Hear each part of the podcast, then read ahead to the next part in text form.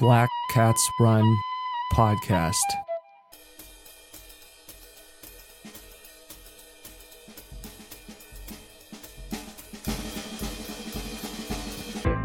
I'm Tristan Black Ingersoll, and this is Black Cats Run. Today's episode uh, is inspired by a discussion that I have been having over the last couple days with Lachlan Earnshaw, who's a very impressive uh, Ironman triathlete. And we had been discussing a couple of questions, and we got into the conversation enough that at his suggestion, uh, I decided to put the ideas into a podcast episode.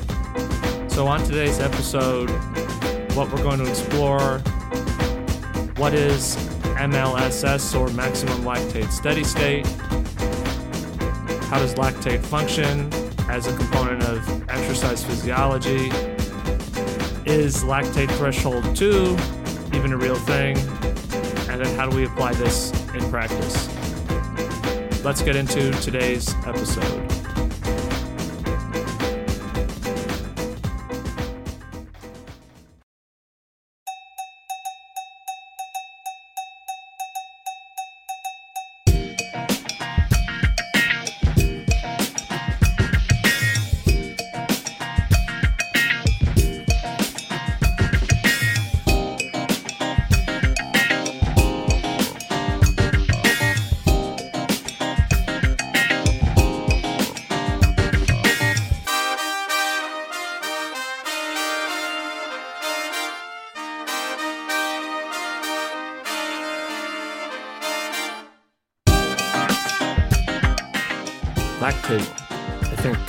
To be something that is very much fraught with confusion. And I think a lot of the confusion is compounded by the fact that people don't necessarily know or recognize the confusion because people talk about conflicting ideas with such a high sense of confidence and certainty. And um, for most of us, we're not necessarily even aware that there are questions to be asked. And if we can't ask questions because we don't know what they are, then we can't, you know, go to the issue of well, what, where do I go to to find the source material and, and take a look at this? Uh, and so in this episode, I'm going to try to offer some perspectives on this stuff. I'm going to try to address uh, the questions and topics that I laid out in the introduction. Um, and I want to say again, you know, thank you to Lachlan for bringing this up. It's really gratifying, to be honest, to see that um, you know other folks are also wondering about this same stuff. Um, because I do think these are the important questions that we should be asking. We're moving into an increasingly uh, informational, you know, data dynamic. Um, you know, I hesitate to say data driven because I think that is a very cliche term. And I feel that from what I've seen is not that people are being data driven, but that people are being data dynamic and that they're incorporating data. Um, but oftentimes, and as I'll discuss, I'm sure further in the episode when I get to it, um, but people are trying to force data to fit this. But I also um, would recommend that uh, anybody who's curious check out Lachlan Earnshaw's YouTube channel. I've I've watched some of it and I thought it was really well done. Um, and you know, I always enjoy being able to hear what other people are thinking and what other people are doing about um, their approach to this stuff. And I think Lachlan's definitely doing a really nice job with that. So if you go and you check out his pieces, I'm sure he'd you know be glad to hear from you too. So. Um, let's start with kind of like an an overview introduction to this stuff and then we'll sort of break down into these different components. So i think um, kind of like the original questions are um, you know like should you be doing most of your training below maximum lactate steady state? And you know is there actually a lactate threshold 1 and a lactate threshold 2 um, and if you're not familiar with this, probably the easiest way to look at this concept is to look at a polarized training model, which tries to make the argument um, that there are distinction and transition zones um, that pivot around these thresholds. Then you see models that make further distinctions where you might have seven zones of intensity. And then people try to essentially scale these zones and say these are different ranges of heart rates and, and stuff like that. Um, you know, um, I suppose I should elaborate, right? So by stuff like that, what I really mean is they might look at wattage, they might look at velocity, um, you know, other metrics to try to quantify that work being done physically. And I think that when we look at this um, in detail, I think what we start to realize is that there's no evidence to support this. So, you know, for the question of like, should we be doing all of our training below maximum lactate steady state? I would say that, you know, the, the shortest and most direct answer to that is yes. You do want to be working in a zone of intensity does, that does not exceed lactate steady state. I think that the kinds of um, exercise practices that focus on intensities um, that would in some way be able to be quantified or pointed to as exceeding uh, that steady state. I think that it's almost makes sense to think of them um, as, and I, have used used to use this term when I coach cross country sometimes, but to think of them as more of like the choreography aspect of it, where you're working on things that are sort of very like specific or niche um, to a, a race or competition. And I think you do those when you do them uh, to a, such a small degree compared to the overall training that I think it needs to be really conceptualized separately. And I think when you take that stuff and you act and you just sort of lump it together and you say this is a training practice, and you're essentially saying this is of, in a sense, some sort of equivalent significance or weight to that. Um, I think that's incorrect. And as an initial example, I would point to my dad's experience running at uh, Bowdoin College and you know running in in high school too. Um, but you know, in Bowdoin College in you know 1980, 1981. Um, you know, obviously, you know, running on dirt tracks that were semi-rectangular, weren't necessarily banked, weren't even necessarily 200 meters.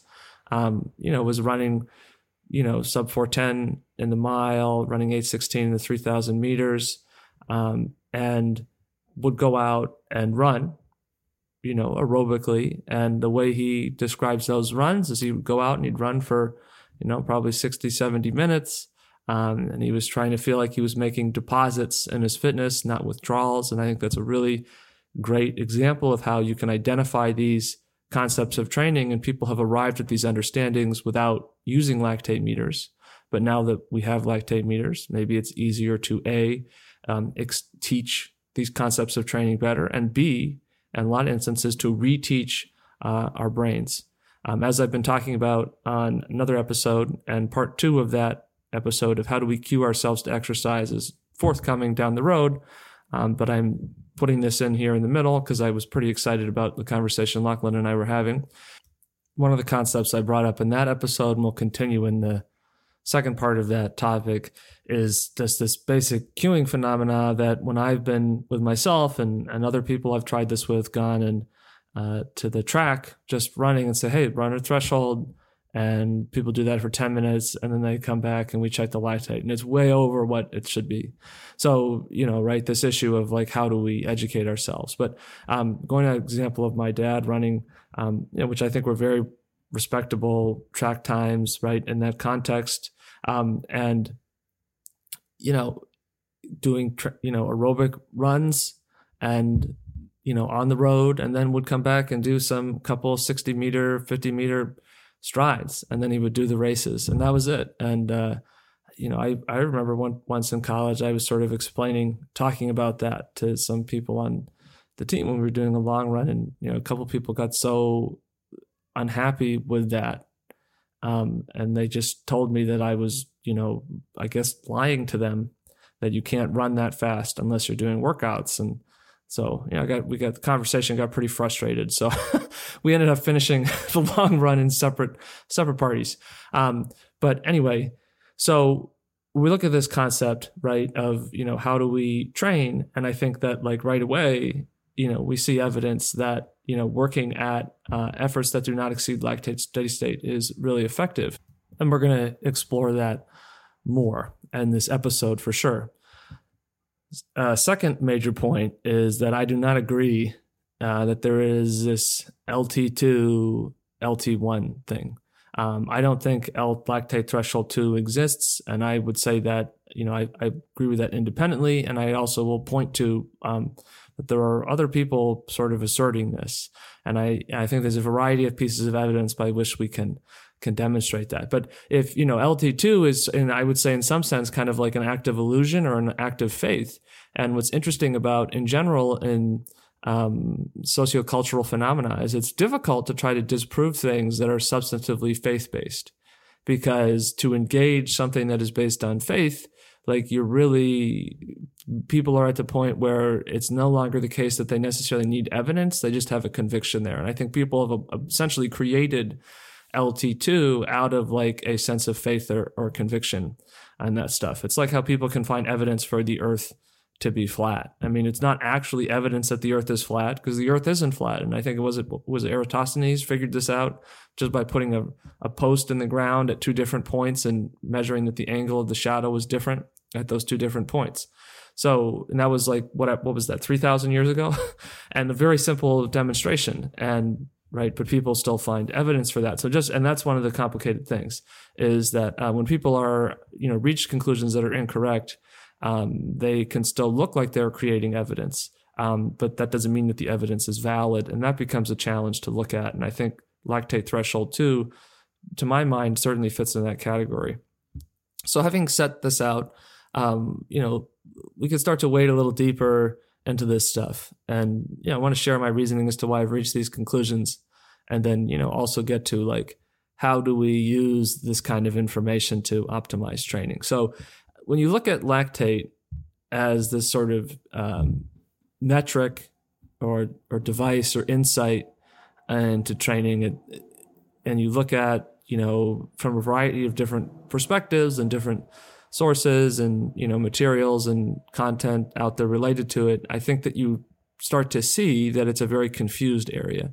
And I think one of the problems is that we have a bias that um, everybody, including me, has this bias, I believe, that we expect things to like make sense, right? That if there is like a policy or an idea or a concept or a theory, um, our sort of initial reaction is to believe it's true. I have a friend of mine, and you know, you can say basically anything to her, and her first reaction is, "Wait, really?"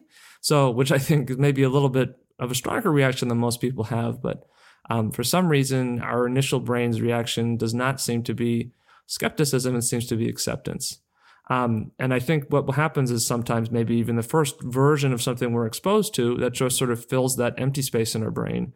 And now we have something there. And so then we're sort of basically then start to weigh, and I don't think it's a conscious choice. Um, I think it's the natural behavior is then we start to hear subsequent things and we say, well, is this the same as what I now already know? Um, and if the answer is no, it's not the same, then we say, okay, that must be wrong. And instead of, I think, if we think about it a little bit bigger, we say, wait a minute. So this is saying this, this is saying this, this is saying this. And if it's not just like a reduced pocket concentrated around this one small alternative idea, but you're seeing a variety of different information across different levels of source material and different kinds of perspectives, I think then it's like this is genuinely confused.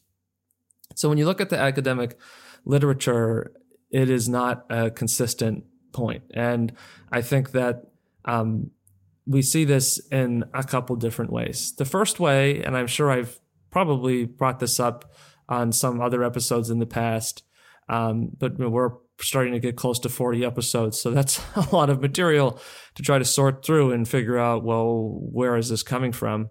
Um, or, you know, where did I originally say that? So I think things, it's kind of valid to restate things, even if they've come up in the past. Um, but when you look at this, you know, um, academic literature. One thing that I feel that I see on podcasts and stuff like that is people say, well, I've got this study that shows blank.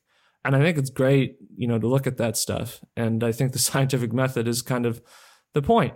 Um, but I think even before we get into the issue with these studies, um, the scientific method isn't specifically saying that like if something is science, then it's correct.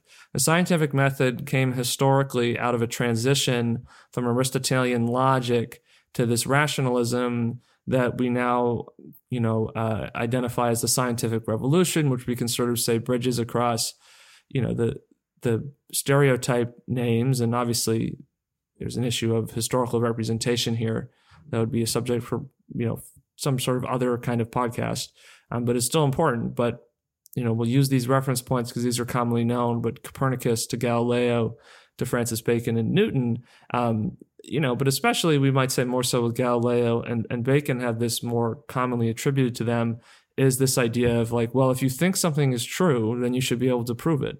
And that actually we should try to create a mindset of you know, natural skepticism, not hostile skepticism, natural skepticism of, oh, wow, we might say, really, that's true. Okay, I want to see that it's true. Um, versus like, wow, I can't believe that's true. I, man, I've been I've been enlightened, right? Well, that's taking something on faith, and so for them, that was a process of like experimentation, that verification, right? Well, if that's true, then I should be able to demonstrate that, and if you can't demonstrate it, then it's not true. And you know, during the period that we sort of uh, collaboratively call alchemical science or alchemy. I mean, there are people were writing things in code. So, I mean, which I guess it makes sense because you're not actually turning lead into gold. So you, you know, don't really want to put that out there because then people figure out you're wrong and you maintain that cult of mystery. But I think in the way, um, in some ways, we haven't actually totally moved past that. Um, and I think, yeah, one obstacle with academic literature is that, you know, it requires a certain level of, you know, literacy to be able to look at it and understand what's going on. You also have to understand the structure of these papers and, and how they're presented. Um, but once you sort of master that, I think you then still see that there's um, some issues. And, and one of the, the big issue with uh, exercise physiology studies is that the sampling is hugely problematic. The sampling and the scale um, and the comparisons. So, like, people are basically never doing training that's real world training. And in economics, what people would really try to study is you try to look at real world data. And I know that there's been some efforts to do that, like Stephen Seiler and what Stephen Seiler in doing that basically, you know, that stuff starts to validate the conclusion that you should be doing and, and training below um, lactate threshold. Interesting, right? That the training that the training research that looks at real world data supports that. Um, you know, file that away for future reference.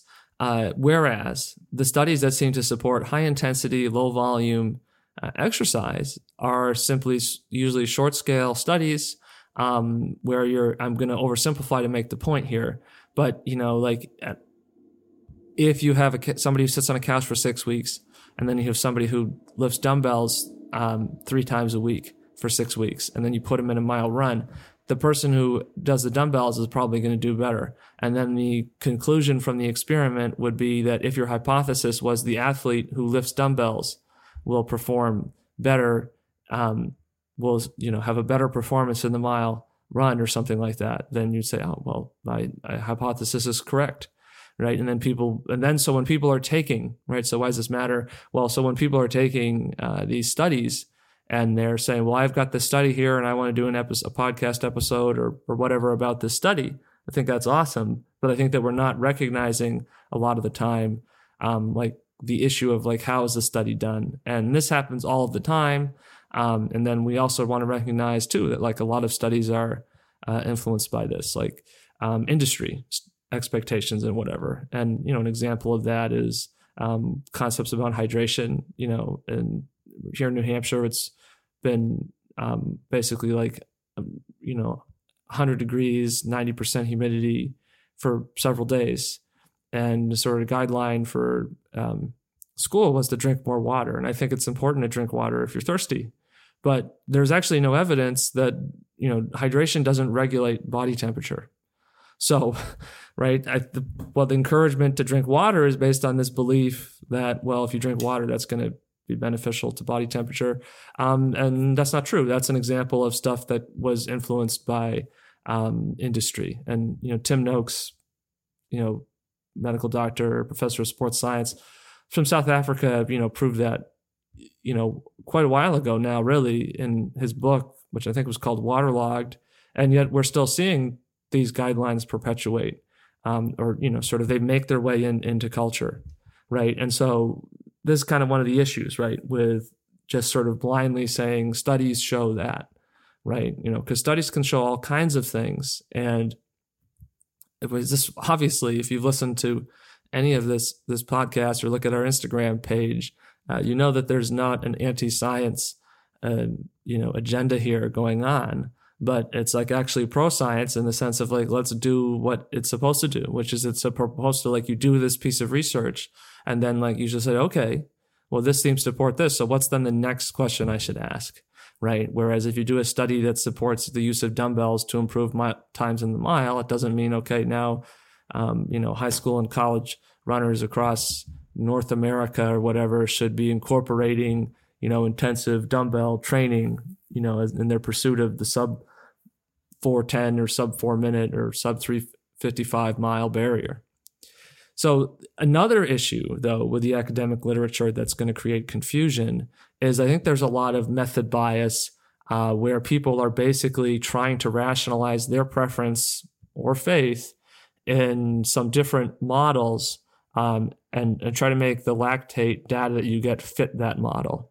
So, you know, one area where this is true, I believe, is high intensity interval training, or just like, you know, you know, and the HIIT is, I guess, a sort of the colloquialism for the vernacular for that. But I think if you've ever been in a situation where you've been told to do, you know, 30 second rep repeats at full gas, where you've done, you know, eight times to 400 as hard as you can, um, you know, with minimal recovery, and then you're like, you know, paralyzed the next couple days, um, like that would be an example of that. You know, I can remember. I feel like almost every year at the transition to indoor track after winter break and college, you know, doing the first track workout, which was, you know, might have been an example, might be doing um, five times split 500, where we would do 344, do like a 30 second recovery, then do um, one, uh, a 200 in um, 28, and then take a minute jog. And honestly, it was incredible to me then, and even more so now that I was doing that. Uh, but was not incredible was going out and running 448 miles on the weekend. You know, and at the time I didn't really understand because it sort of seemed like, well, the training is supposed to make you good, right? Uh, but now what I recognize is that the training was that was my race performance was being done in the training. Um, but you know, so people are really invested in that, and the fact that the data, the performance data, didn't support the training didn't matter the conclusion was that the athletes were in, were inadequate, which is not um, a really logical approach. And then the whole point of coaching is to get people to get faster. So it's like, who cares how much you love a training model? If the athletes aren't getting better, change the training model. But that's not always the way people seem to think based on their behavior. Um, so I think that's a thing, right? Is to is to start try to interpret lactate from that you know, confirmation bias if I want to confirm that HIIT is beneficial. Another big one, and maybe I'm not really sure which one is more predominant I, I, in terms of the method bias. I tend to think that this second one is more uh, significant, but uh, that's VO2 max bias. And I think the big reason why the bias is here is because people think it's awesome, friggin' awesome to have a crazy VO2 max number right? And it's sort of, and everybody wants to be the legend with the 90 something VO2 max.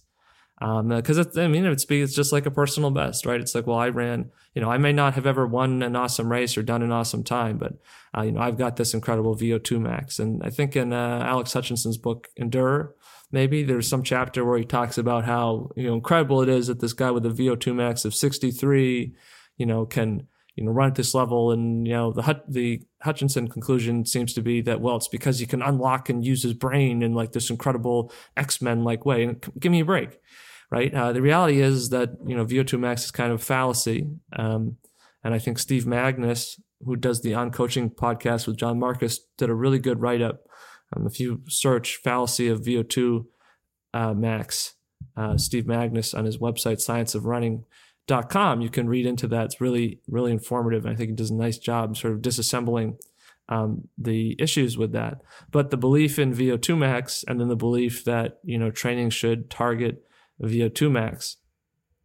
Well then that also causes people to look to confirm that methodologically through their studies right? They're trying to study that and then they're biased because they think that's correct and they're going to conclude that. Um, and I, you know, I think that there's a di- there you're allowed to have bias. You know, it's not like there's this buy. I had a graduate school professor who claimed that it was possible to be unbiased, and I thought he was being rhetorical, like he you know was doing this to. But no, he I guess actually legitimately thought that that was the case, and I have to say I disagree. I I just don't think it is possible to not have. But you want to be aware of your bias, right? And I also think that if you have a bias where it's like, well, I've developed this bias because the evidence is supporting that, that's very different from saying that, well, I think VO2 max is the shit and I've learned about VO2 max and I've been engaging with VO2 max. And now, you know, I'm looking at this research and there's this lactate stuff, which is conflicting with my ideas about VO2 max. So, you know, I need to force, you know, how can I research and prove that this is the case? And right, and telling people, well, actually, you need to work out at uh, LT2, I think is an example of this kind of thing. So these are some of the issues we see in the academic literature.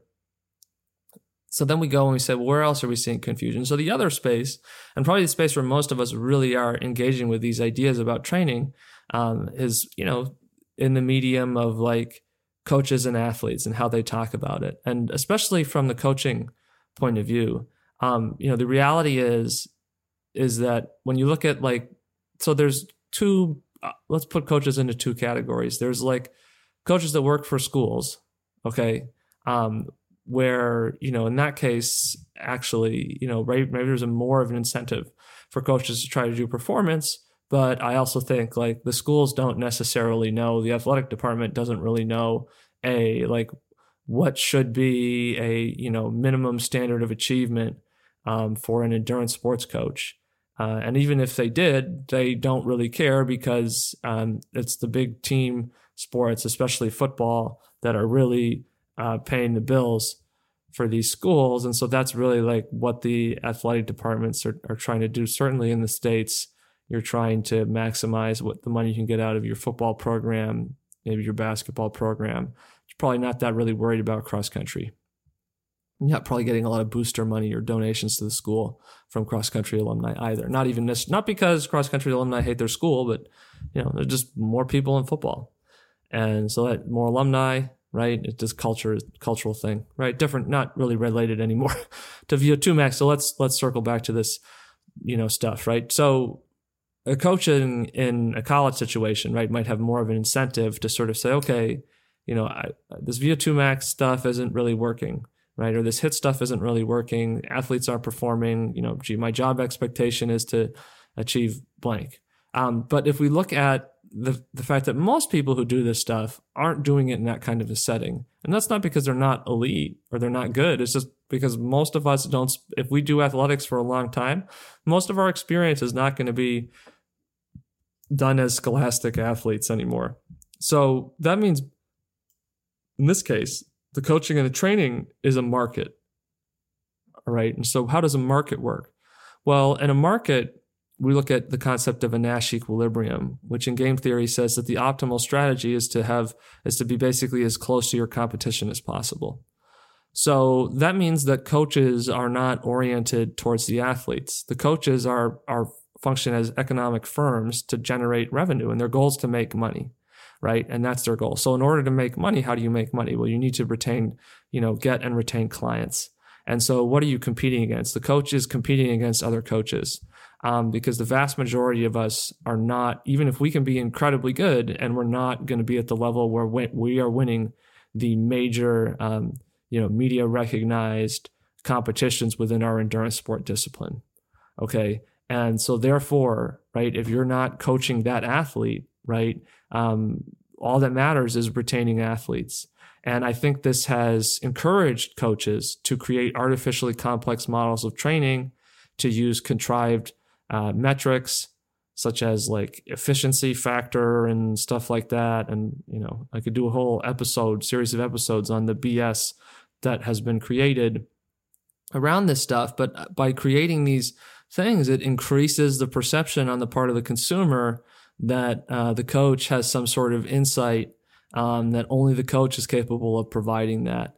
And you know, as a teacher, I think I have a a mindset that you know you if you got if you are presenting or providing something that you should be able to you know, given the enough time, really get other people to master it and understand it. I mean, if you understand it yourself, then that is evidence that other people should therefore also be capable of understanding. But I think what we really see is this Wizard of Oz, you know, kind of phenomena, you know, pay no attention to the man behind the curtain kind of a thing. And I think that's definitely a limiting uh, factor to how we go about this stuff and how we think about this stuff. Mm-hmm. And, you know, so you find that coaches are not really giving advice based on what's most effective. And I think training in, in, is simple. It's become complex because we have to a uh, engage with the milieu of kind of like craziness um, of conflicting, competing ideas. We have issues in academic literature. Um, we have issues in the coaching and training market, the market for uh, training plans and stuff like that. Um, and, you know, we have the issue of, you know, coaching behavior is driven towards, um, you know, competing against other coaches. And so it's like, well, how do you decide between two things that you don't understand? right? And that actually gives greater leverage to the producer, right? And in this economic relationship, the coach, um, you know, or the or the training website is the producer, right? You know, Training Peaks has really has graphs that you know make most people feel like they need, um, you know, to go to the eye doctor to try to read them. Well, I don't, I I don't think it's a coincidence. I think it's designed. You know, the complexity is somewhat, you know, sort of intentional, you know, and it's superfluous complexity. So, um, you know, this all of this combines to create a lot of cognitive dissonance. And then another factor I would point out that is making this complicated um, is the history of how people view lactate. Um, that for most people, it's still identified as lactic acid, um, and you know, and people, no matter how competent and strong they are as performers, you know, use this term and say, "Oh yeah, well, the lactic acid, that's when you really start to tie up." And for some of them, it doesn't matter really how they talk about it or what their vernacular is, because what they're doing is working for them. And that's a whole nother issue when you have people who are who are successful but they don't know why they're successful and so then they start explaining their success incorrectly you know um, which that can happen you know it's not like um doesn't make you a bad person right but the ability to perform is not proportional to the ability to understand per se um, it could be right, but you have to still have to learn it. Understanding is intellectual. Your your PR in the mile is not proportional to uh, uh, tr- comprehension of how to train. Um, but you know these ideas about lactic acid, where it's a limiter on performance, or it is a toxifier, or it's a byproduct, or like you know basically now people have sort of tried to evolve lactate and say, well, lactate is an indicator of of waste and you know, because of the, the fact that lactate accumulation increases as strain increases. Um, and then when you fail at, at reach a failure point in exercise, it's at the highest, your highest probably going to be pretty high level of lactate a lot of the time. Um, and so people think that that sort of continues, or people then further see, maybe choose to see, because I don't think they need to see it this way, but people further see that as evidence of the sort of like toxifying negative effect of it. And then this leads to uh, the empowerment of all these baseless practices around clearance of lactate, uh, tolerance of lactate, also buffering lactate, uh, utilization of lactate, you know, peak lactate, blah, blah, blah. And none of these things are valid or useful training concepts because they're all based on a false, inaccurate, untruthful, confused, whatever you want to say, but it's just wrong, you know. And and this is a reality of, uh, you know, talking about any ideas. Like there's a right answer to things, um, and some, and I think a lot of times we're very far away from that. One of the things that I've tried to outline uh, in earlier episodes in this whole podcast, um, this podcast as a whole is that I think we're actually very like low on the developmental process of like understanding of athletics and, and how to train. And I think we have sometimes this sense of modernity and uh, you know mastery as a culture um, that obfuscates our ability to recognize that actually, you know, probably a lot of the things that we know, uh, we think we know for sure, are going to continue to be devised on. And you know, Tim Noakes has a TED talk where he says, you know, the problem is is that 50% of the things that we teach or we learn are wrong and 50% are right. And, you know, the lifelong challenging is finding out which 50% is which. And um, that's why it's so important to try to be evidence driven, to try to be method driven, to try to be rational. And that's why, you know, understandings in society have grown exponentially. Um, but speaking of exponentially, uh, you know, this sort of stuff about lactate um, threshold being what it is as a indicator and then what the implications are in terms of training practices, I think has actually ironically led to an oversimplification. And I say it's ironic because um, it's actually very confusing. So to, to from all of a confused thing to sort of then see these oversimplifications emerge is kind of weird. But you know, it's commonly stated that LT one is two millimoles and LT2 is four millimoles. This is just simply not true. And I, I think this just comes down to people not being able to read graphs, which to me is like kind of concerning. Um, but I think for a lot of us, right, if we're told it's two and we're told it's four and we feel that's coming from a sort of place of authority, we'll displace what we know about, you know, graphical representations of data and just be like, okay, this is true. Um, but there's nothing magical about the 2.0 number. Um, and there's nothing magical about the 4.0 number. So 4.0 is being lactate threshold 2. Um, big reason why that's a falsehood is because lactate threshold 2 doesn't exist. Um, the second thing that we want to consider here is what's an exponential function? So if you graph an exponential function, it has a certain shape to it, and you can look up, go on Google Images and look that up. And that going to then look at the lactate threshold curve on Google Images, and you see that there's an initial period where the lactate threshold curve is flat, and then it grows. And I posted on Black Cats Run, our Instagram page, eight examples of different um, lactate threshold step tests that I've done on the bike over the past few years, where you can see this that it sort of goes along level and then it, it starts to go up. And that's real data, so you can see it doesn't necessarily always look like the ideal curve. But, you know, in those instances, for me, it's not steady at 2.0. So we have to get rid of the 2.0 number because 2.0 is not the point of the onset of blood lactate accumulation, that OBLA. That's not where that's happening. Okay. The other thing is with the LT2 is that like looking at the curve and being like, oh, it starts to get even steeper here. That's another threshold. That means you don't understand math because an exponential function, that's just what it looks like. That's actually the continuation of the relationship. That's not a change in the relationship, that's a continuation. The actual threshold is the point at which you shift from a linear relationship where lactate is constant, right? Within a reasonable variation is constant, okay, to an exponential function where at, after that point we see exponential function occur. And so then to just sort of arbitrarily say like, it looks pretty steep here, you know, and then this must be enough. That's not a basis of anything. And I, and I, as I said, I think people are forcing other ideas onto lactate threshold because, you know, and if you go back to the market instance, um, this is a market threat because what I'm suggesting is training isn't complicated.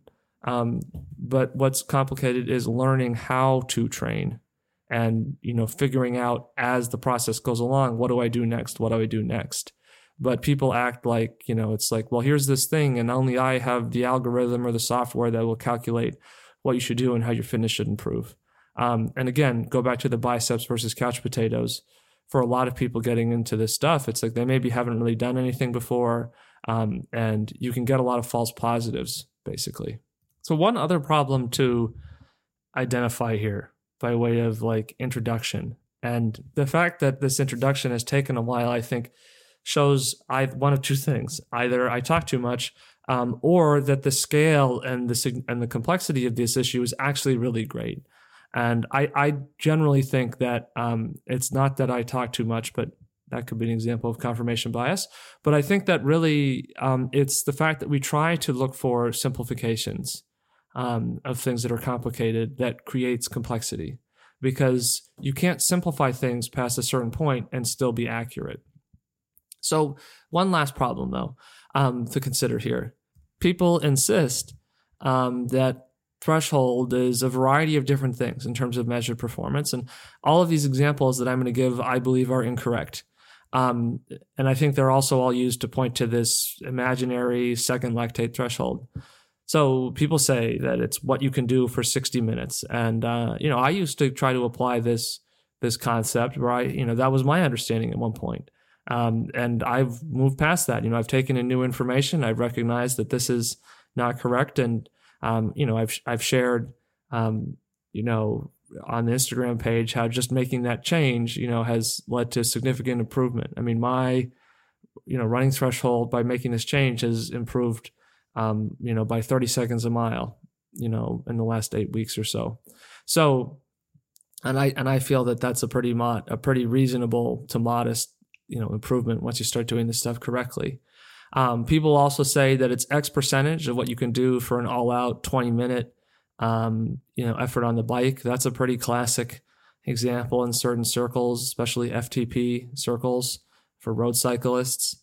Um, we see that uh, you know this claim in running that it's like your 10k pace, which is super ridiculous, or that it's your half marathon pace, right? So yeah, let's say you're Eliud Kipchoge, okay? So Eliud Kipchoge, right, um, can do 437 for a marathon.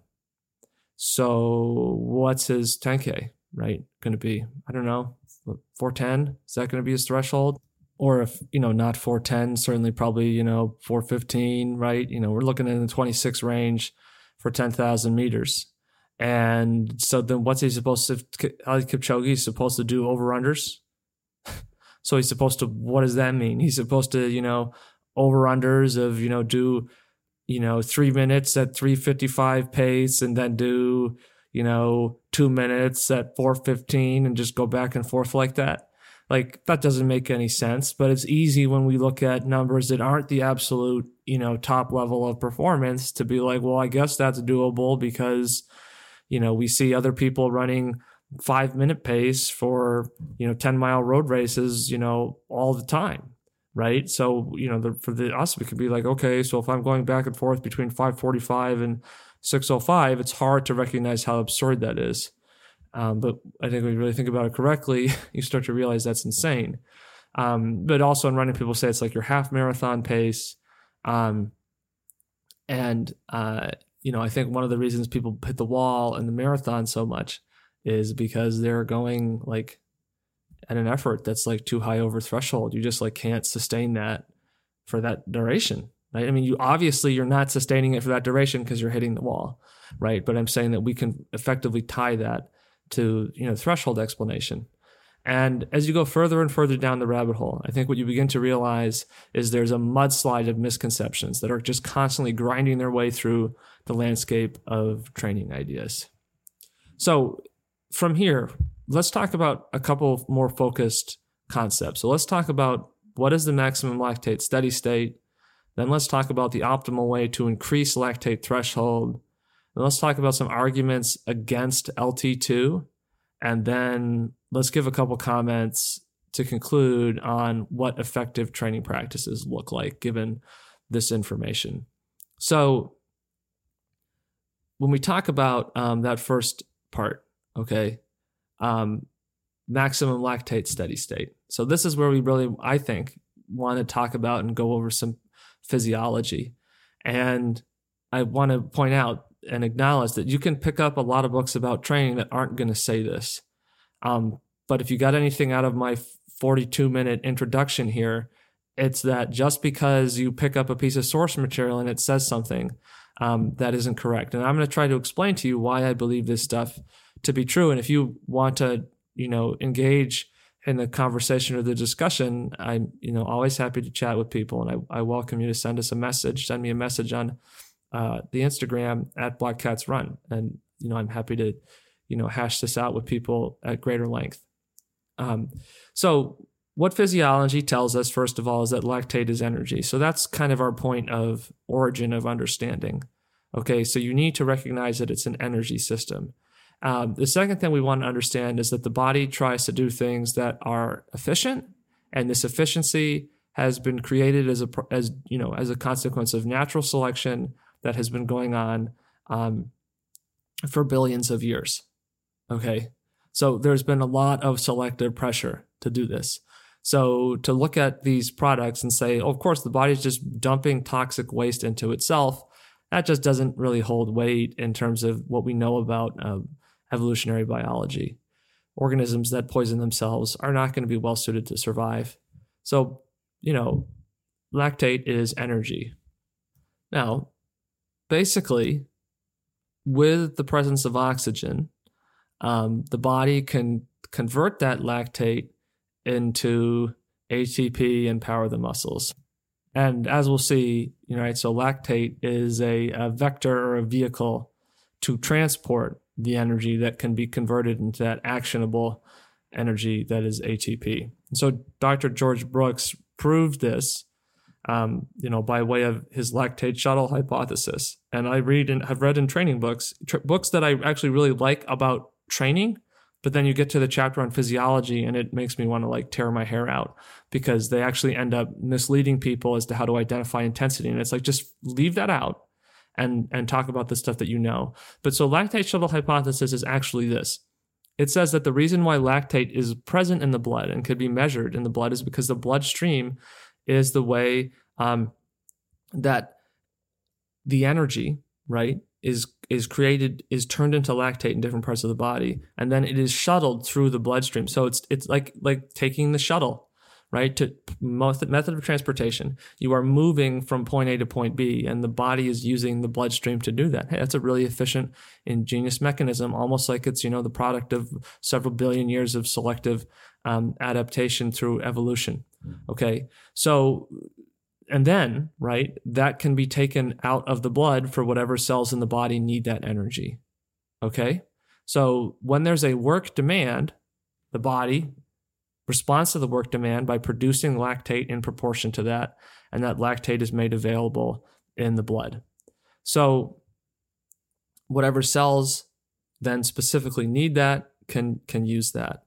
So the lactate is used. How is it used? The lactate is used by the mitochondria. So when people, you know, this metabolism process that uses lactate and oxygen um, is called oxidative metabolism, and this um, is used in that process mitochondria right mitochondria a lot of people learn in high school biology is the powerhouse of the cell that's something that they you know route memorize and they don't know what that means but it's the powerhouse of the cell because it is the power house okay it is it's like um, if lactate okay is a reservoir then the mitochondria is the hydroelectric dam that the water drains through, right? So your ability to produce energy isn't based on the amount of water in the reservoir.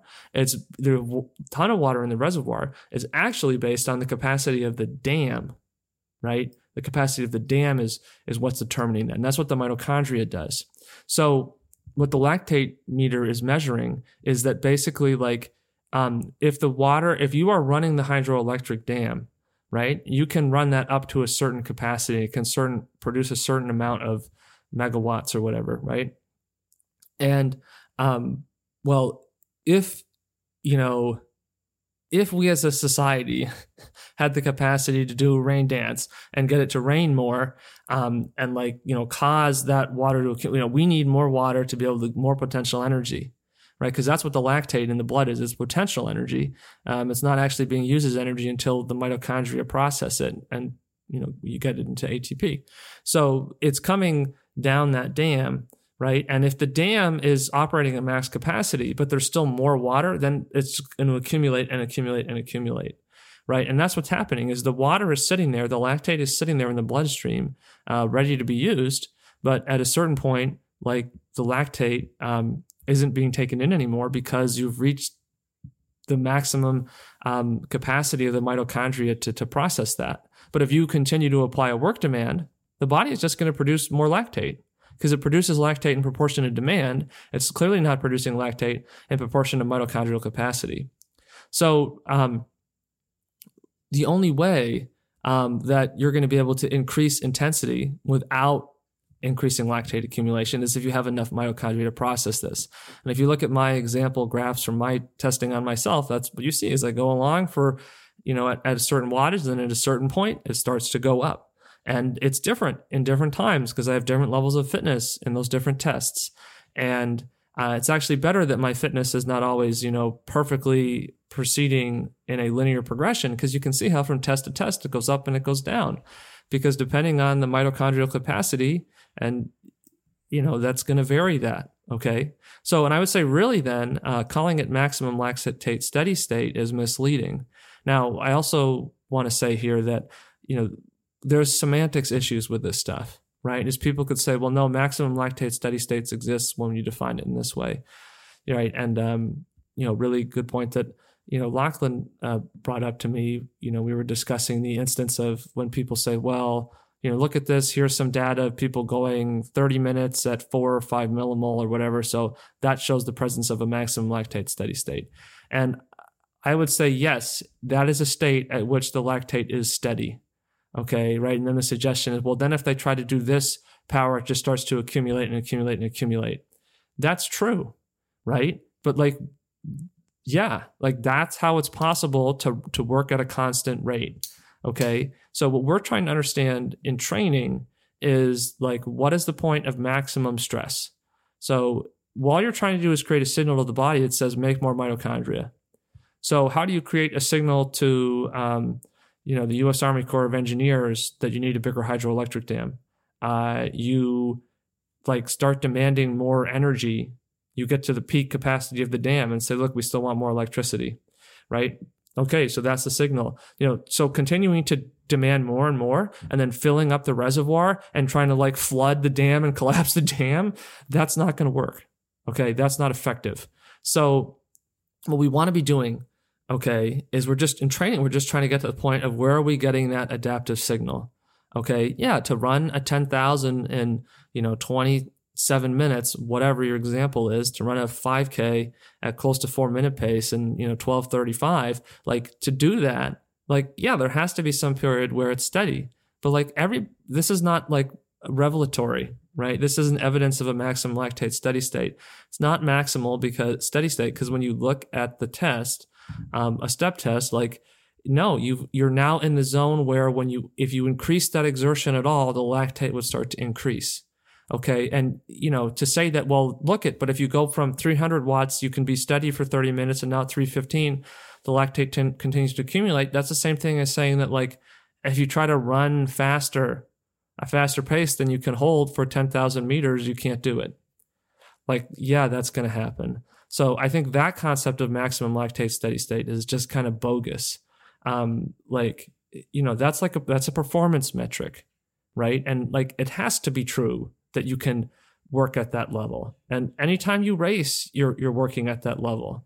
Okay. But tr- training at race pace is like one of the worst practices um, that people can apply. People have been trying to, it's like the original training concept um, and it is the worst training concept. It is exercise in futility, basically, no pun intended. Um, and we can talk more about, you know, exercises and futility on some other episode. But, you know, that concept of MLSS is wrong. So I'm using that term to say I think the maximum lactate steady state should be the maximum velocity that you can reach while lactate is still steady. So if I'm going 200 watts, 220, 240, 260, and it's 0.8, 0.9, 0.1, 0.9, that's the steady state. And then at 280, if it goes up to 1.5, now I've exceeded that steady state. Okay. It's not about can I be steady at this level? Maximum lactate steady state should be defined as maximum mitochondrial capacity. So the vernacular is causing the problem, right? It's a semantics issue your lactate is steady when you are able to consume, utilize as much, and the lactate is not accumulating in the blood. Okay, because lactate production is increasing. You know, even when that lactate is steady in those first steps of the exercise test, your lactate production is actually increasing because your body needs more energy. Okay, so it's a steady, it's never like a steady level of lactate. Lactate is always accumulating. What's steady the only thing that's steady, in my opinion, is the utilization. Okay. It's steady that you can keep using it, right? And consuming it. And then it's no longer steady when you get over that point of accumulation. So for my brother, um, you know, that's 0.7 and he gets all the way up to 320 watts and 20 watt steps from 180 to 320, 0.7 millimoles every single time. Okay. And then at 330, sorry, at 340, it goes up and it just continues to go up. Okay. But he has also done 435 watts for 55 minutes. And he, you know, can regularly go out and time trial about an hour at about 400 watts. Okay. And he's, you know, doing that at a, st- a effort that feels controlled because the lactate isn't just, isn't, you know, exponentially or geometrically stacking across that effort. You know, maybe towards the end, as he's really buckling down and trying to get that extra surge of energy, yeah. But there's going to be a period in which the lactate isn't accumulating, but he's not in steady state, I would argue anymore. I mean, it, it's just again, that's where it's semantics, right? If you want to say, well, this is it's steady across the the 30 minutes or the time trial, then you can say that. Okay. But from a training perspective, that's not what we're interested in. We're interested in what is the point of intensity in which we create stress and then once we're creating that stress, we say, if we go harder, are we getting anything else? The answer is no. Because once you put the pressure on the body to say, hey, you know what? This is an environment we're using basically all the mitochondria. The most efficient adaptive response the body has, and it's evolved to do this, is to say, okay, if we're regularly getting a signal to use, you know, to do this, like we're in an environmental situation where it's ultimately more energy efficient to just produce more mitochondria.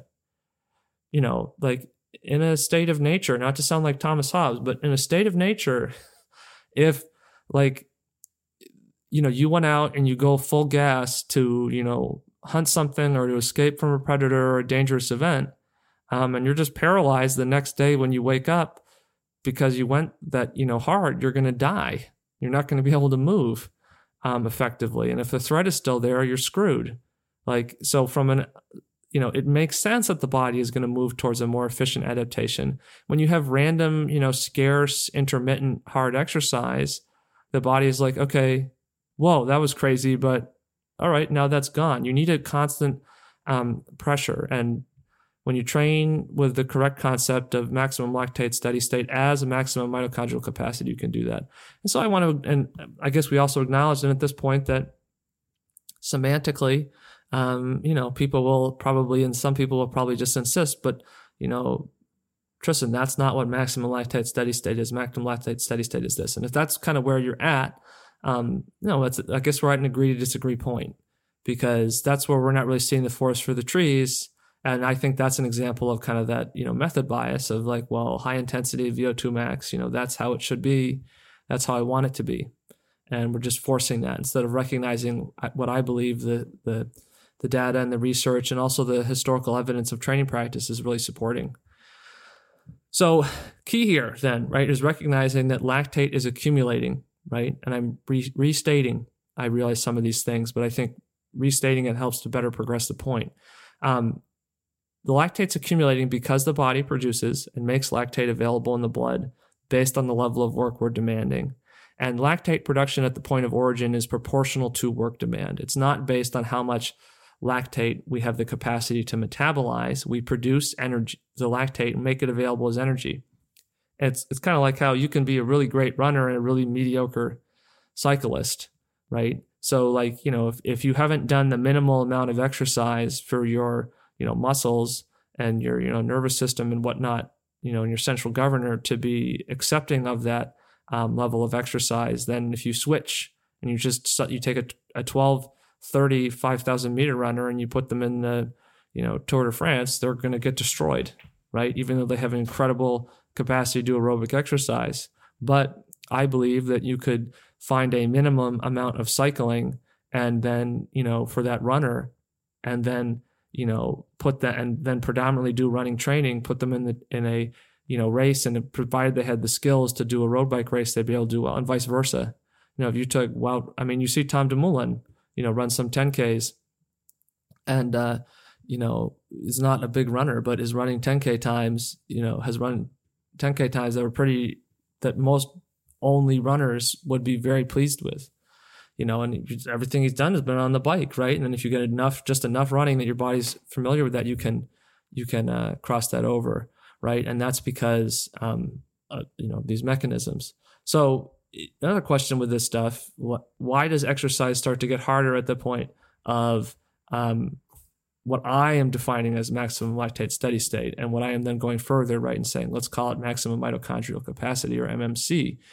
Um, well, at that point, right, so all metabolic systems are working at the same time. We don't switch from one to another as velocity and exertion increase. That's a myth.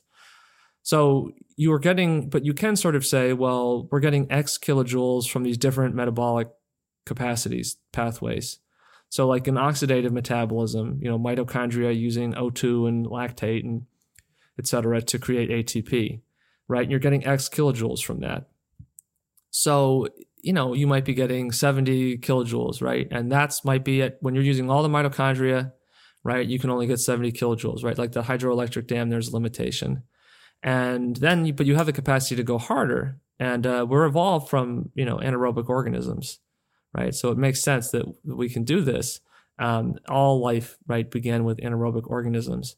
Um, you know billions of years ago so we still have that in our pathway but we're just more oxidative because it's just more efficient right so more efficient more likely to survive that's a trait that becomes dominant is selected for evolutionary biology again and you know when you look at this stuff um, you realize that okay the body doesn't like turn off the 70 kilojoules is getting from oxidative capacity uh, oxidative metabolism oxidative capacity it, it and then switch. It's just like, okay, that can't do that. So then these other systems have to like um, basically compensate in a sense, right? So now to get all additional kilojoules can only come from these, uh, you know, now limited number of alternative systems, right? Um, like turning on solar panels on, on a cloudy day, um, you know, not necessarily going to get as much out of that as you are going to get out of the massive hydroelectric dam. So that's kind of, you know, where we see that start to shift and, you know, from a, the body's perspective, from a central governor theory perspective, uh, you know, the body's like, whoa, okay, we're at, we're at the limit of this efficient system. Do we really need to do this? And so it starts sending out these stress signals. Um, and, you know, that's sort of what the central governor theory suggests is that the body starts pacing itself um, more and more aggressively. And the way it does that is by creating distress. Um, and what training obviously shows is that if you improve fitness, something that might be impossible. You know, people who once never could run a mile in five minutes, ultimately, some of those people get to the point where they can run a marathon at under five minute pace, which I think is a great, simple, illustrative example of this. Okay, but there's always a point at which you're going to eclipse the capacity of that oxidative system. And when you do that, you get into a state of distress. So the steady state that people have. And again, my example graphs, I think, reflect this. Even just for myself, there's individual variance, but it can look different for different people. But basically, if you start easily enough and you gradually increase the intensity, um, you know, for a while, you'll just continue to produce the same millimole reading, plus or minus 0.1 or 0.2 millimole. But at some point, it'll go up by half a millimole to one millimole. And at that point, if you increase intensity, it won't jump back down. It will probably go up by another half to one millimole. And then as you increase it, it, right now we're at the point of exponential function. Okay. And that's the tipping point for me. That's the point in which you've exceeded maximum lactate steady state. Um, and, you know, right, maybe people feel that I'm bum rushing and stealing their terminology. Um, so, if, and if that's how you feel, let's say, hey, that's the point. You've exceeded maximum mitochondrial capacity. We aren't trying to train to stimulate lactate. We don't have a problem producing lactate. The body produces lactate. Okay. That's not the issue. We're trying to use our energy. So we're trying to get to the point where we stimulate the mitochondria. So my youngest brother, for example, um, and he's done a 67 minute half marathon, right? You know, his is 0.7, right? Um, you know, mine is around one, um, 0.9 to one. Um, uh, other people that I've tested, it's been you know 1.3, 1.5. Some, I've tested one tested one person who it is close to two, but it's it's different, right? So for different people, and so you can't really know this unless you're looking at that data. So what's the optimal way? Second part here. What's the optimal way to increase lactate threshold? To get the most improvement in lactate threshold, it's uh, I think important to recognize that you do not like pull this up, you push it up, right? So, and I would say that like the only thing we should really care about, and this is why I say training activities that are done over lactate threshold, which should be very minimal, um, also just basically shouldn't even really be considered like exactly training or a different training zone. Um, because really the only thing that ultimately makes you better as an endurance athlete is um, to like improve lactate threshold because that's how we get better over, overall. So, you know, and lactate threshold is like how fast can I go while still just maintaining the exact same level of blood lactate accumulation I had when I was running 10 minute pace or when I was doing, you know, 100 watts. So, um, the way we do this is by subjecting the body to a stress environment uh, where it essentially perceives there are constant pressure on its mitochondrial level. Okay. And if we do that, we'll see improvement. And the biggest problem that I see that people have who are sort of maybe getting close to doing this the right way is that it's just so easy to drift over threshold and into higher intensities that people can't, they just can't help themselves. And they end up doing a couple impressive sessions and then, but then they're absolutely dead and they can't do much more beyond just like struggling and and feeling sluggish and feeling absolutely dead. And I've done this myself. And you know, if you think that's how it is, you will you tend to accept this stuff. And you know, my favorite example because I like I think that the historical perspective is a huge deficit in how we think about this stuff. Um, and part of the deficit in historical perspective is people just say, well, the older it is, the more likely it is to be like wrong and outdated. And I don't agree um, with that. So the Arthur Lydiard, New Zealand runner and endurance coach, pretty much reached the conclusion that getting as much time as possible at what he called the maximum aerobic steady state, which, you know, I would call my thing is maximum um, mitochondrial capacity, or what I say, this is really the only thing that matters when we think about maximum lactate steady state. So for, for Lydiard, he only counted miles run in that zone. He said subjectively that could be 70% to 100% of that maximum aerobic steady state. Now, if you have a power meter, uh, you don't really want to count down 30% off um, from your um, from your you know lactate threshold. But he's saying in terms of how it felt, right? I was more descriptive. You know, it wasn't an actual because they weren't running around with power meters and, uh, and stride pods and stuff like that. So, and that's where the 100 mile training week comes from.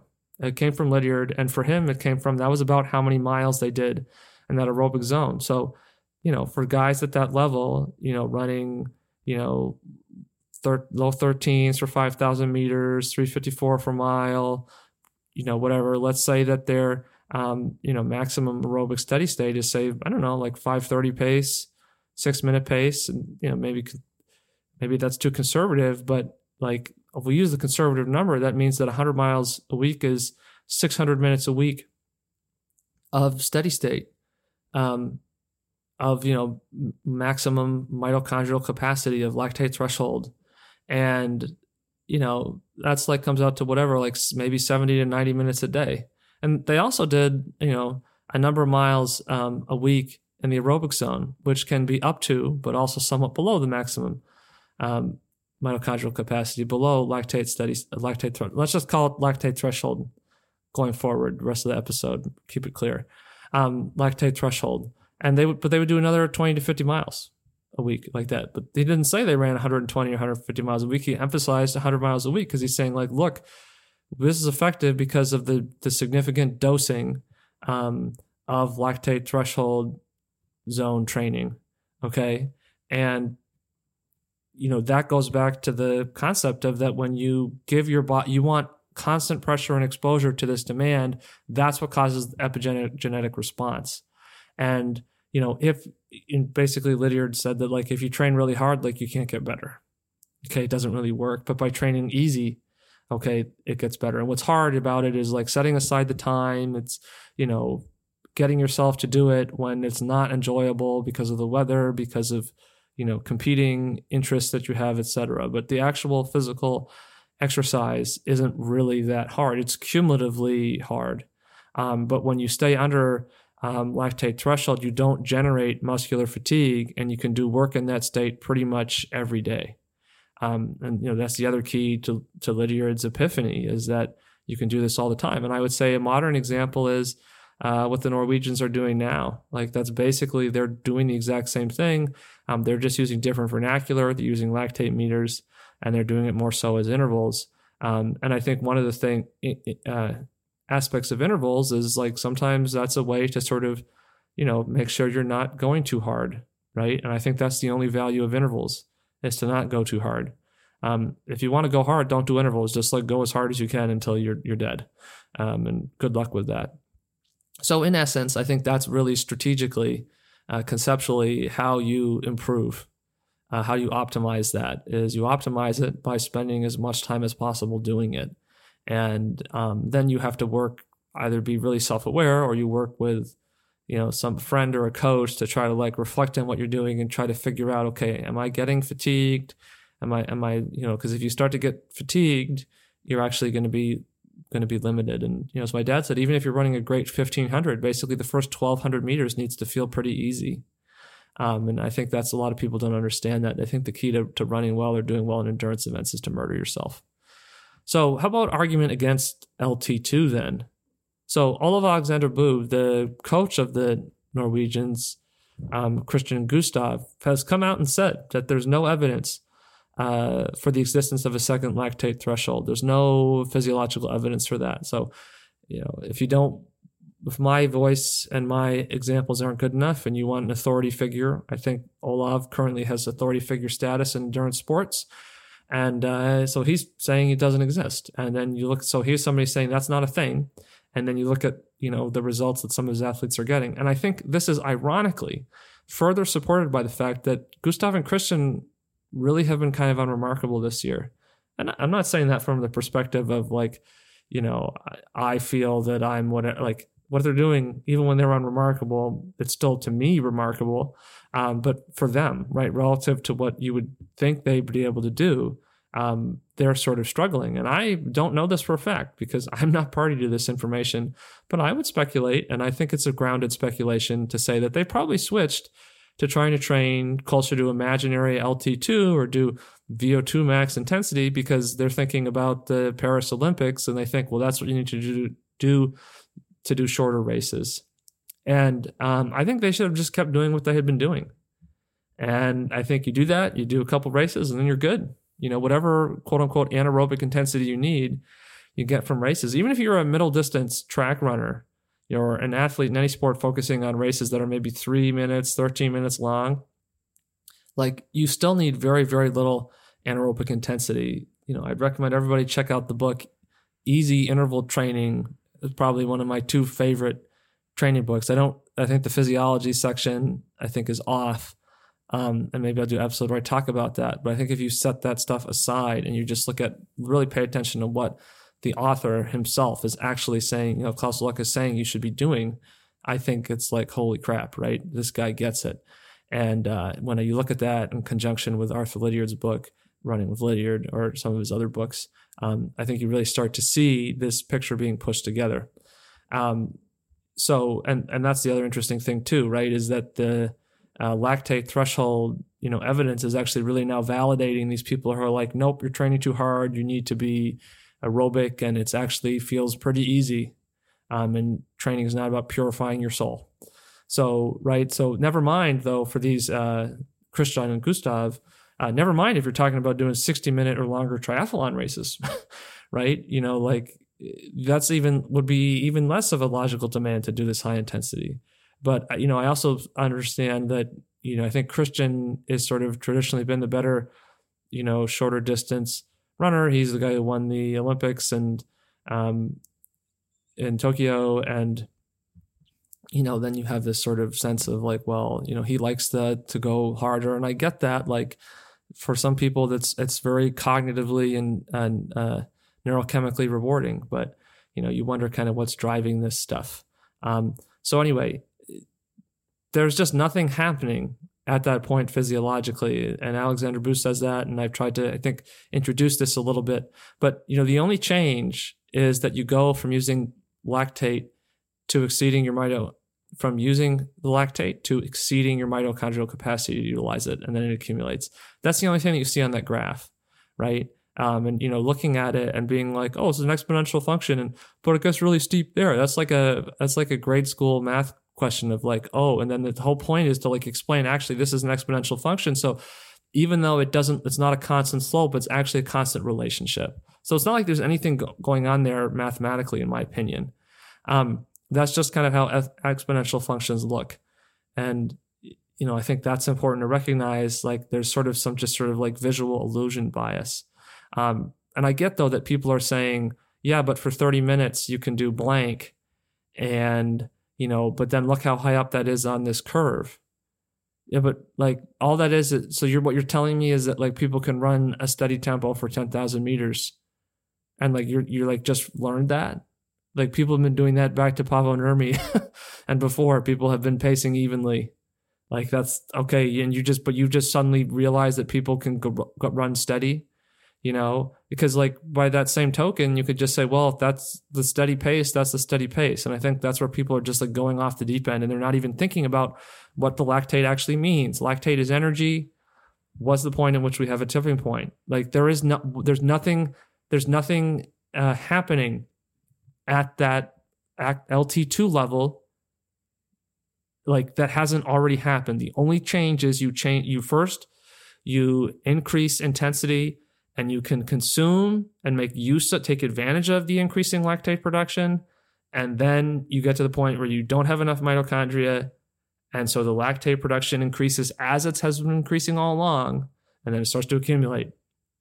Okay. But then if you like level off that, you know, you know, training uh, intensity increase, yes, for some length of time, you're going to putter along, you're going to hum along, um, and then you're going to hit the wall. Okay.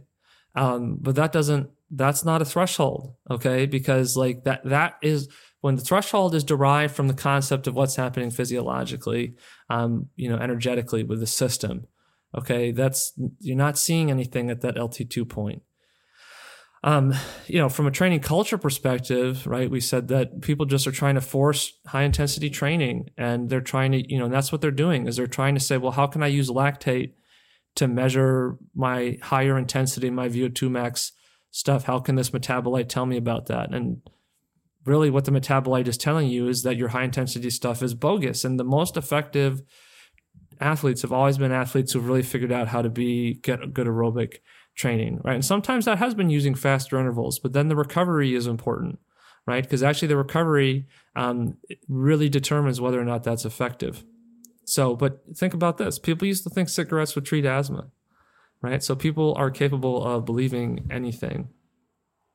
Um, LT2, I think, is also not validated from an outcomes perspective, right? So that would be another kind of, you know, way to look at this. If there was a uh, real truth to the LT2 thing, then it would be significant and easily identifiable um, significant and easily identified improvements that would present themselves from working at that kind of intensity. But there's really no evidence in practice that doing that. And my experience as a coach, coaching cross country and coaching other people, bears this out. Um, and I think people can convince themselves that it's true. And I know that a lot of elite athletes um, like to claim they did this special workout or that special workout. And I think people can be national champions and they can be Olympians and not necessarily understand training at all. Like for some people, training just kind of falls into place. Um, and those people are the exception, you know, and not the exception because, well, the training works for them because they're superior. They're the exception because they came into these situations where the paces that they were being assigned by their coaches just weren't too hard. You know, they might have been over their lactate threshold, but they weren't so far over their lactate threshold that they couldn't improve. And so for them, it just always kind of worked. Um, and they never had to solve. They never have to solve the puzzle of their success. And so they just say, "Well, this is what I did," because they say when they did it, I was the best. But you'll notice how, for example, um, performances keep improving over time. So that means that elite athletes like have not unlocked all the truth. And I think what you know happens is that when you have people who move to training aerobically, you see this. And I think there's some experimentation, you know, with you know variability, but you know, when you're looking at it in aggregate, that's what you see.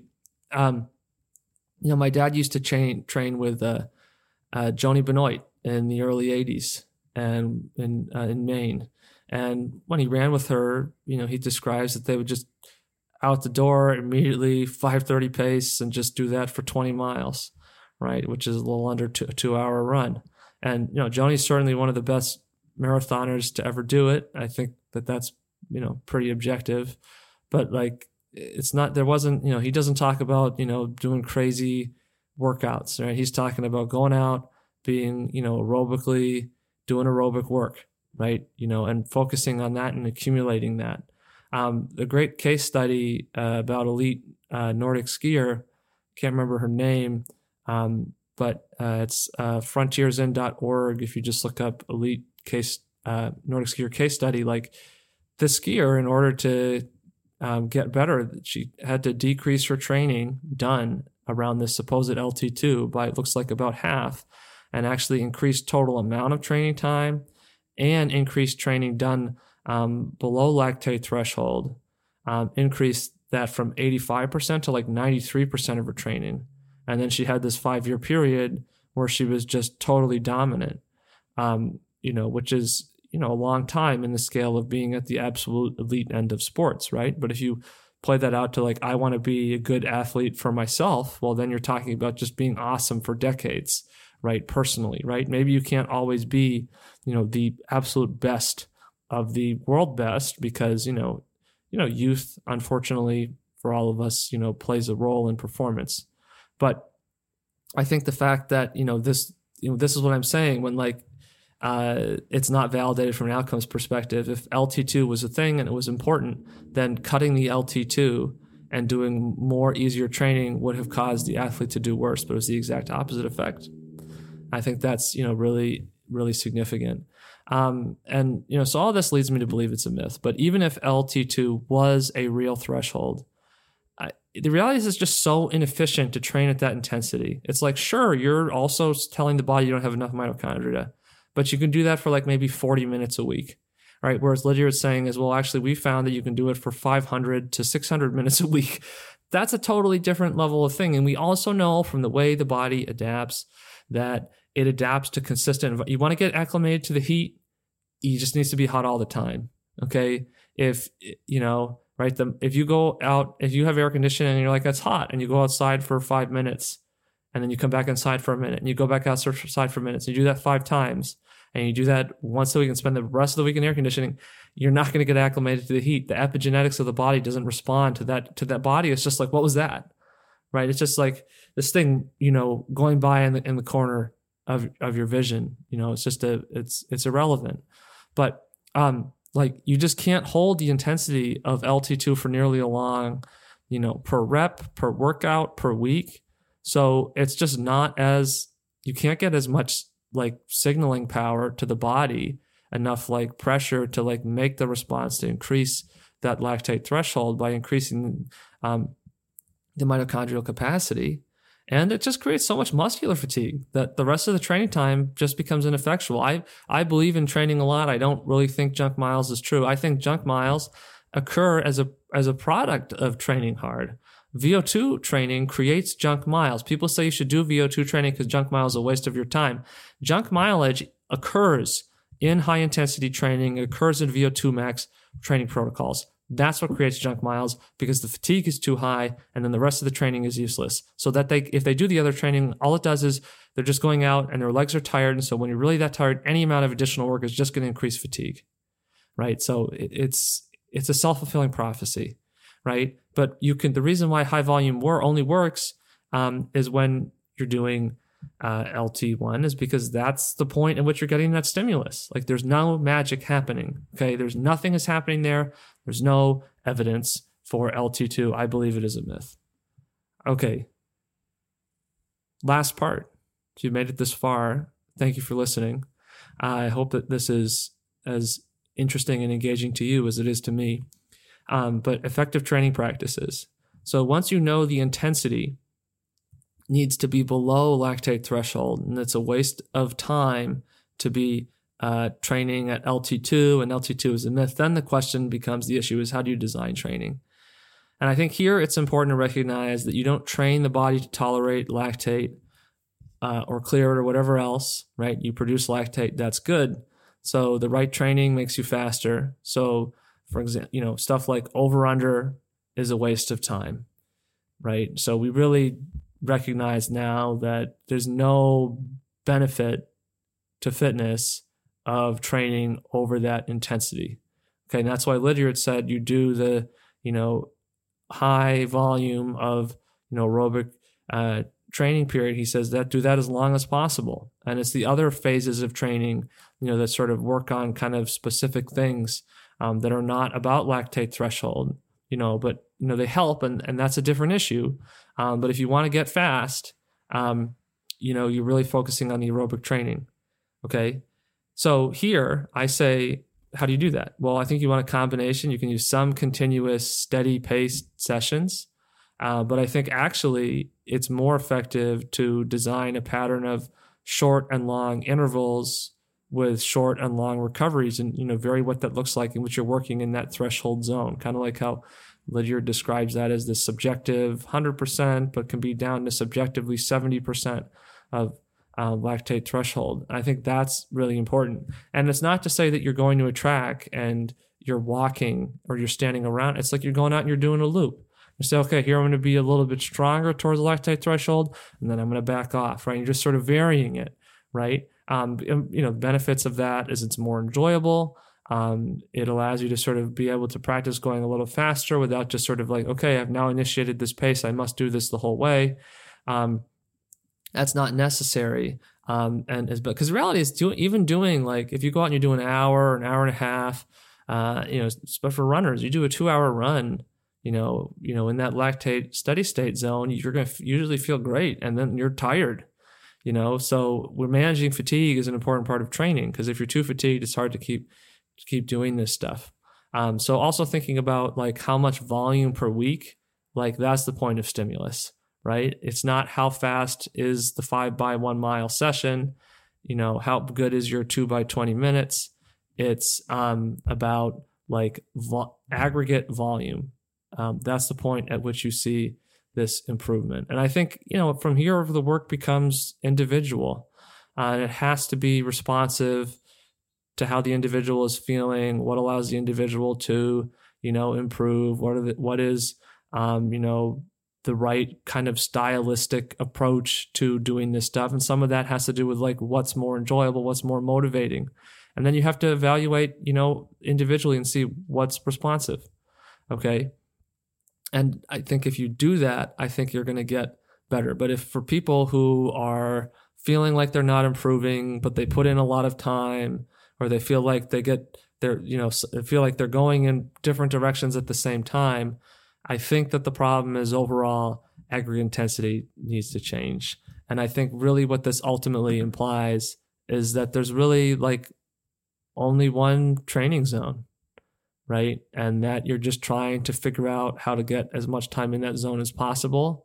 And that the other kinds of things we might try to do to improve performance in competition need to usually be done significantly less. And it would be more beneficial to think about them in different ways. Thanks for listening to today's episode. I hope that you found this enjoyable, thought provoking, um, engaging. Maybe this has challenged some preconceived notions that you've had.